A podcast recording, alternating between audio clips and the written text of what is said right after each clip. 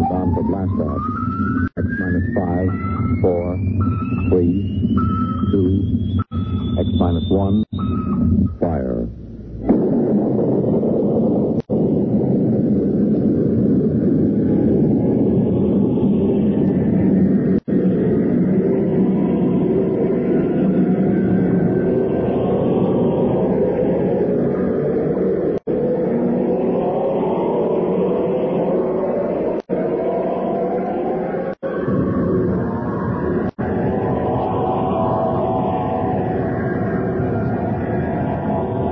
Far horizons of the unknown come transcribed tales of new dimensions in time and space.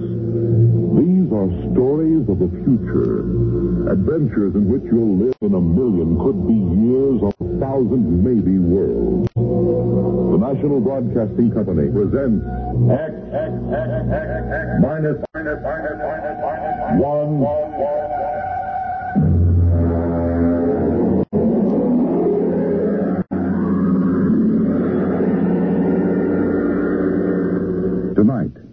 Dr. Grimshaw's Sanitarium, written by Fletcher Pratt and adapted for radio by George Lefferts.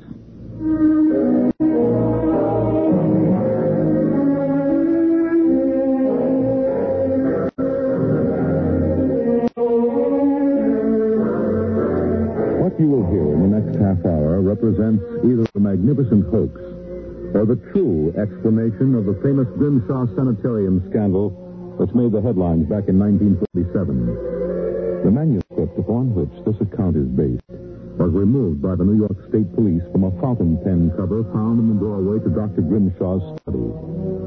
We offer this manuscript as evidence only. Whether it is authentic or not, you must judge for yourselves. My name is John Dougherty.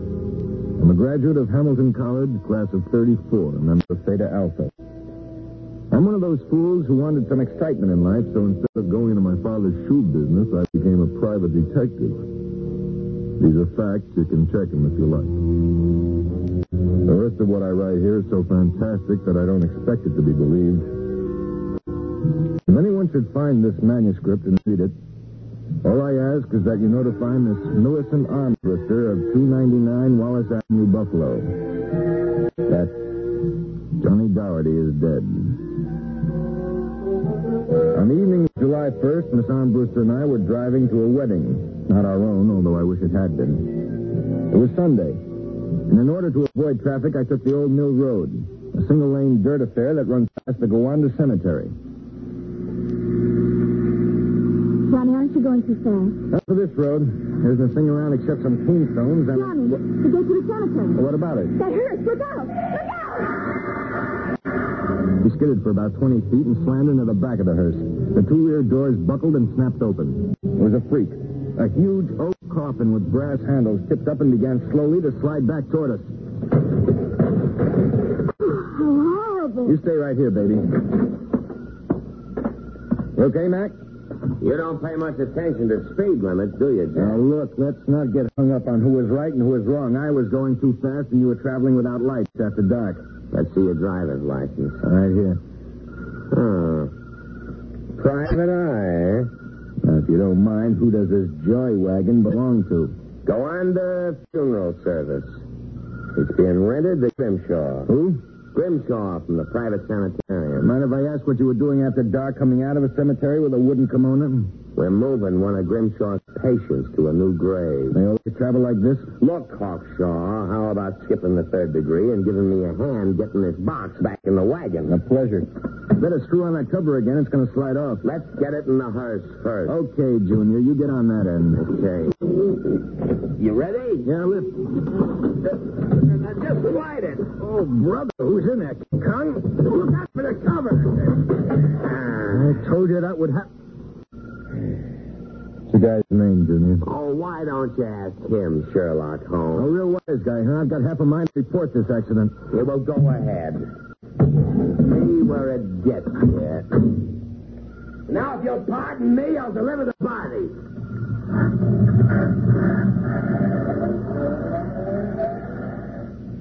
Everything all right, John? I thought so until a few seconds ago. Listen, Millie, can you sit here in the car for another five minutes? Where are you going? For a stroll through the cemetery. Johnny, stop making jokes. When we lifted that coffin back on the meat wagon, I got a good look inside it. Ew. Yeah, exactly how I felt. I figured we'd knock the stuffing out of the corpse, only I didn't expect the stuffing to be sand. What? Yes. That wasn't a body, that was a dummy stuffed with sand, a dummy with a wax face. Johnny! Which brings up an interesting question. Who's supposed to be in that box, and, uh, just where is the dead man spending his time?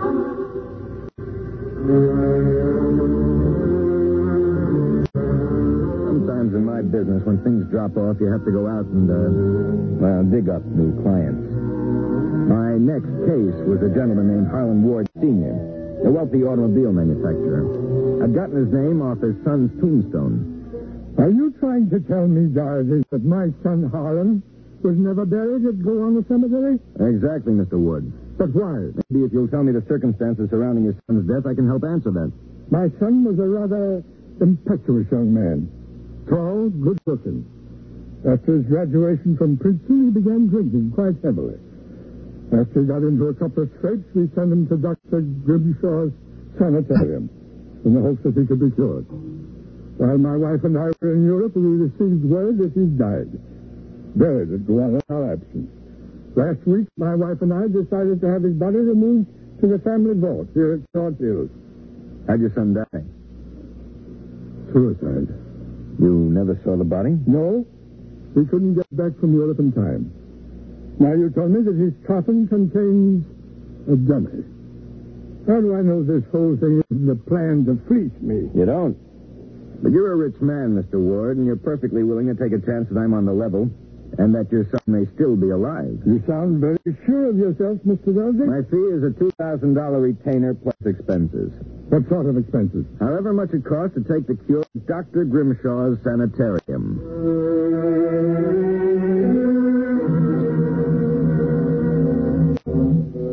Dr. Grimshaw's sanitarium was just outside Gowanda.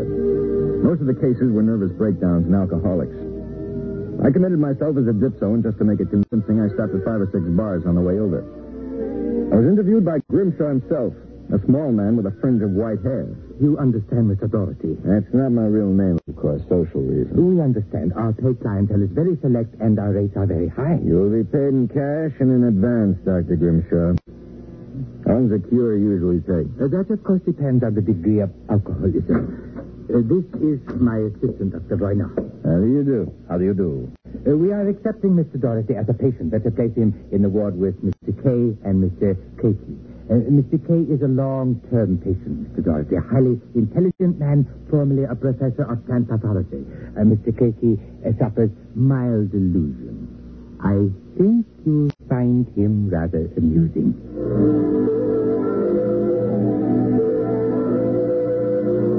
After about three days, my roommates Arthur Kay and Crakey got used to me. And we even began to play three-handed bridge. Kay was a chronic dope addict, an intelligent, sensitive man. Crakey was nothing but a clown. He kept a big black cat named the Professor, which he talked to as if it were human. And so I said to her, my dear Countess, if you don't like the company of my cat, then you don't like me. She looked at me as if I were insane. Mm, But of course the joke was on her because I was. Eh, Professor? The professor is very sociable. Excellent company. Except when he kills birds and deposits them in your bed. He's nothing but a feline murderer as far as I'm concerned. Ah, see? You have insulted him, Mr. Kay. Come here, Professor. Let's make friends. How about giving me your paw? Oh! Scratch me, you black devil. You insulted him. You hurt his feelings. Well, just keep him away from me. It will be a pleasure. I would advise you not to insult him again. Good afternoon and evening. Is he always as nuts as that? Ever since I've been here, What's his problem? manic depressive. And a little paranoid, too. How long have you been here, Arthur? At Grimshaw's, two years. I left for a while, but I couldn't stay away from the junk, so I committed myself again. Did you, uh, happen to know a patient here named Harlan Ward? Why do you ask that? Did you know him? I met him socially a few times. I understand he died here. So the newspapers said. I wouldn't know. Suicide, wasn't it? Was it? You're being pretty careful, aren't you? Mr. Doherty, what would you say if I were to tell you that I don't believe Harlan Ward is dead?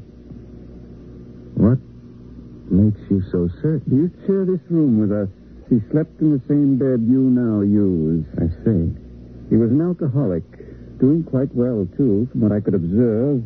We all expected him to go home soon. Then one evening he had a violent fight with Crakey.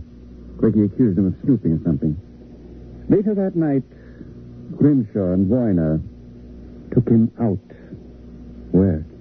Where they take all the special treatment cases to the charity clinic. It's that small building on the other side of the stone wall. A few days later, we read about his death. Suicide, they said. Just what makes you think he's still alive, Arthur? This? About a month ago, I was in the garden next to the wall that separates us from the charity clinic. Suddenly, I thought I heard a sound, like a child whimpering. It stopped. And a moment later, this note came over the wall, wrapped around a stone. What's it say? Help me, for God's sake, Harlan Ward. Arthur, how would you like to have some fun? Like what? Like sneaking out tonight and going over the wall? To the charity ward? What do you say? We'll break the monotony a little. I suppose there's no real harm in it. Of course not. I'd go alone, but I'll need help scaling the wall. Will you do it? All right. I'll go with you.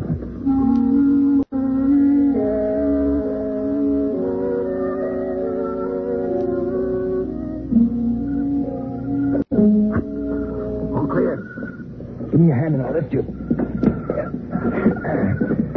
Be careful when you drop. Ready? Go ahead. There's a charity building over there, the one with the lights in the basement window. Come on. Let's crawl over. Maybe we can see something. Now you. Can you make out what he's saying? No, I can barely hear. Good Lord. What was that? Probably some patient having the DT. Let's have a look. Easy it wouldn't be to get caught now. See anything? Uh, some sort of laboratory. I can see Grimshaw and Voyna and something else. But there's a child with its back toward me. Take it quietly. It will be easier. Please, no. It will all be over soon. You won't remember anything. No, I don't want to know. Why not give it to him? No, Not? Good Lord. What was it? What did he do to that child? Arthur. That wasn't a child. It was a midget. The smallest midget I've ever seen. Trying to give it some sort of injection. When it resisted, Voyna knocked it out. What do you suppose they were doing to it? I don't know, Arthur. All I know is that when it fell, it had the face of Harlan Ward. You're listening to NBC Radio's award-winning science fiction series, X Minus One. X Minus One continues with George Lefferts' exciting drama, Dr. Grimshaw's Sanitarium, a little more than a minute from now. Now, a preview of next month's X Minus One. The time is present. Two employees of the Federal Bureau of Missing Persons have returned at night to try to track down some strange interference the Bureau has been receiving on its restricted broadcast band. That's a peculiar transmission sound. Now, that sounds like something. I'll try to return. Hello? Hello? Hello. Uh, hello, do you hear me? Oh, I get you now. Thank God. Where are you? I'm on the Earth side of the moon. You get that? The Earth side of the moon. Whose is this haunted voice from outer space? Can he really be speaking from the moon? Or is this the evil prank of a disturbed mind? This is Fred Collins inviting you to hear The Man in the Moon on X Minus One.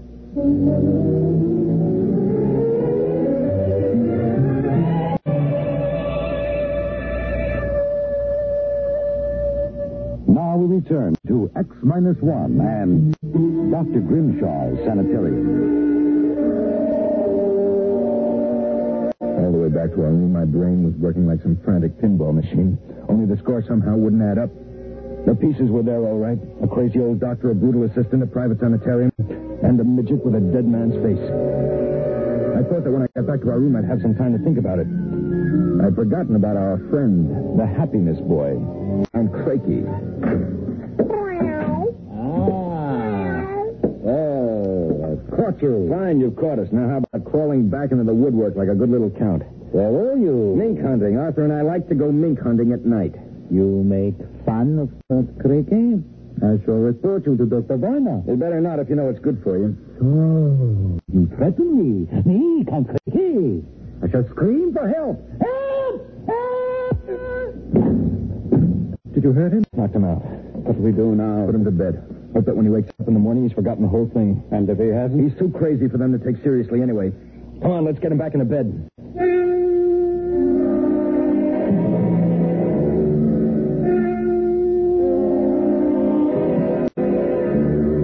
I went to sleep in my own room. And the next thing I felt was the sharp jab of the hypodermic needle in my left arm. Hold it. It will be useless to struggle, Mr. Doherty. In a moment, your motor nerves will be completely paralyzed. What's this about, Grimshaw? I might ask the same of you. My good friend Count Crakey informs me you and Mr. Kay decided to do some snooping earlier tonight. He followed you and saw you climb the wall. Crakey's insane. Mr. Doherty, that is a matter of opinion. Crakey. What is this? Perhaps my assistant, Dr. Grimshaw, would be good enough to explain. Assistant? Yes. You see, I am the actual head of the Grimshaw Sanatorium. Count Crakey feigns many delusions, Mr. Doherty. But in this case, he is telling the truth. Count Crakey is actually Professor Ernst Hassler. Professor Hassler and I worked together in the Berlin Neurological Institute before and during the last war. Unfortunately, my political affiliations with the Third Reich were under investigation by the War Crimes Commission. However, Dr. Grimshaw managed to smuggle me into this country, where I masqueraded as a mental patient in order that we might continue certain experiments which were interrupted by the American Army. I can imagine the sort of experiments you conducted. You and your friend Mr. Kay will discover their exact nature very shortly, Mr. Doherty. It is a magnificent opportunity to serve science.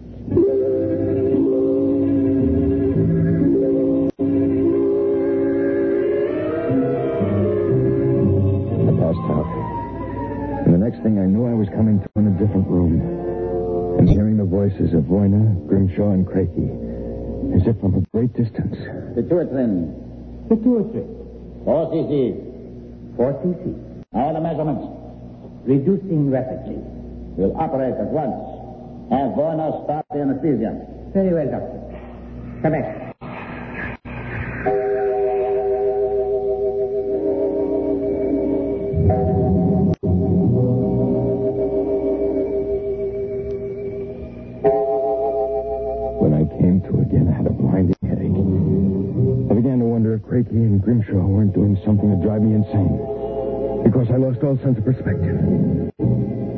Seemed to grow in size. I don't know how much time passed, but one day Crakey came into the room with a bundle in his arms about the size of a newborn baby. The bundle was my friend, Arthur Kay. And worse yet, I was exactly the same size that he was. Let me out of here. Let me out. Allow me to congratulate you, gentlemen. How are you feeling? You dirty monster. I'm disappointed, gentlemen. Do you not feel privileged to be a part of an experiment that will place me at the very top rank of the world's endocrinologists? What are you doing to us, you madman? It has long been established, gentlemen, that dwarfism and giantism result from injury to or malfunction of the pituitary and thyroid glands. The interlock between these glands was thought to be a hormone. I have discovered that this was incorrect. It was an enzyme. An enzyme I isolated some years ago. I was well on the way to synthesis in Germany when the surrender interrupted me. The interruption also limited the number and type of subject on whom I could experiment. I was forced to find others. Such as Harlan Ward? Mr. Ward was only a control experiment. I suppose you plan the same for us. No, gentlemen. For you, I have reserved a special privilege. You gentlemen will be the first to test the full effects of the enzyme. In short, I intend that you, Mr. Kay, and you, Mr. Doherty, when the experiment is completed, will emerge as perfectly healthy, normal individuals. Except, of course, that you will be only five inches tall.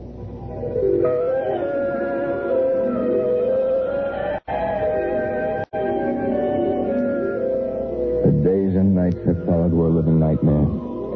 A nightmare from which Arthur and I awoke for brief periods to find ourselves in a strange new world. A huge, frightening world where everything seemed enlarged a hundred times. When we finally emerged, we found ourselves imprisoned in a tiny mouse cage. Judging by the relative size of things, we could not have been more than five inches tall. Now we realized the experiment was at an end. But from now on, it was either escape or be destroyed. Arthur, coming, Arthur. Another moment. I think I'll have this lock. Work through. And if we escape, then what? We'll worry about that after we get out of this mouse cage. Suppose we don't make it. At least you've written the story on that scrap of paper. Someone may find it and read it. Nobody will believe it. Then why did you bother to write it? I don't know. I suppose I want the world to know what happened to me. Help me push the door open. Now? The first job is getting down to the floor. I think we can make it by sliding down the telephone cord. Are you game? Go ahead. I'm right behind you. Easy now. Look out. That does it. Now, if we can figure out a way to get out of the room, that should be... Uh-oh. Listen. Somebody's coming. It must be Crakey. We've got to hide here. In the fireplace. They'll kill us if he finds us. Well, my friends, time for feeding. I trust that you. Uh... So, you have managed to break out. It won't do, you know. There is no way you could have gotten out of the room with the door and window locked. I know you are in here. I would advise you to save yourselves trouble and give up. Very well, my tiny friend. If you prefer to play the game of cat and mouse, then I shall be happy to furnish the cat. There is no way you can get out. No. He's trying for the cat. If that monster ever gets in here, we're gone. There must be... A minute. What? Do you see that thin strand of wire running along the molding? What about it? It's the automatic fire alarm. When the alarm is tripped by a fire or short circuit, all the locks are spun so the patients can escape from the room. If I can short that wire before Crakey lets the cat into the building, let's go.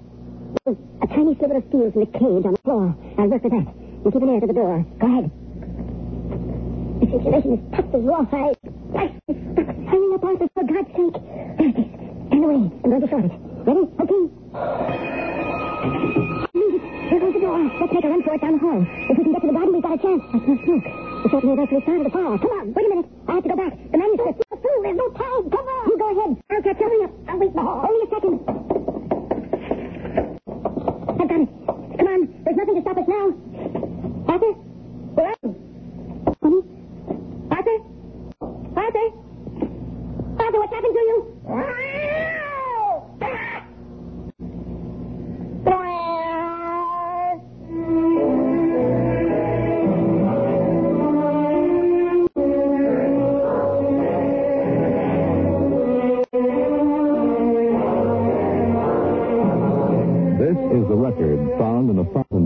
In the burned out hallway of Dr. Grimshaw's sanitarium. There's nothing to add, except that the fire which destroyed the sanitarium and killed so many of its occupants, including Dr. Grimshaw and Dr. Voyna, was definitely of incendiary nature.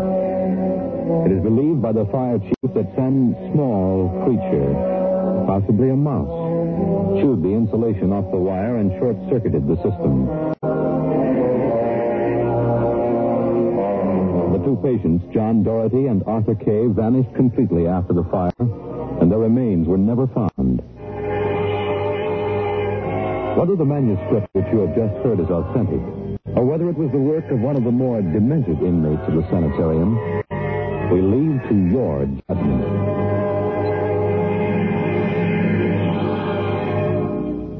This was from the world of X minus one. Tonight's story, Dr. Grimshaw's Sanitarium, was written by Fletcher Pratt and adapted for radio by George Lefferts. Featured in the cast were Bill Lipton as Doherty, Rosemary Prince as Millicent, Leon Janney as Mac, Arthur Maitland as Mr. Ward, Ted Osborne as Grimshaw, Peter Capell as Crakey, Roger De Koven as Kay, and Frank Milano as the Cat. Tonight's program was directed by Fred Weihe, executive producer Robert Wogan. We invite you to listen again over most of these NBC stations, X minus one presents The Man in the Moon. Listen to this preview. Mr. Wade. I swear I hear something. Mr. Wade. Listen. Good. There's someone in here. It's locked. Oh, no. Mr. Wade. Mr. Wade, let me out. I'm not this must be a light switch. Thank God. Oh, oh. People. Ten, fifteen, twenty. Mr. Wade, out! Shout, Henry. Mr. Wade, where are you? Outside. Speaking over the intercom. Mr. Wade, there are people in here. Fifteen or twenty of them. They, there's something like statues just, just staring at me. They won't hurt you, Henry. They've all been drugged. They're even more helpless than you. Uh, but who, who, who are they? They've all been, uh, shall we say, recruited for work with Professor Halsman's group on the moon. Moon. Then you, you, you're one of them. This silo is camouflaged for a rocket launching platform. In a moment, the roof will slide back for the rocket's takeoff. A Rocket ship. In exactly 70 hours, you and your companions will join Professor Otterburn on the moon. But you can't do this. We have done it. No! Bon voyage. I won't let you do this. You can't. Please, please. Let me out,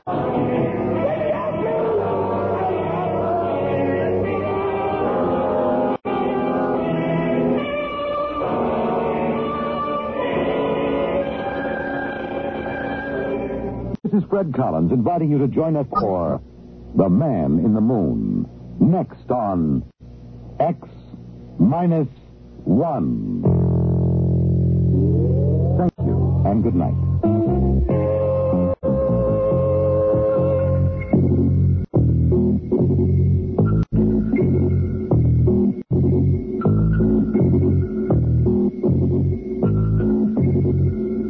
When you're turned out to pasture, will it still be green?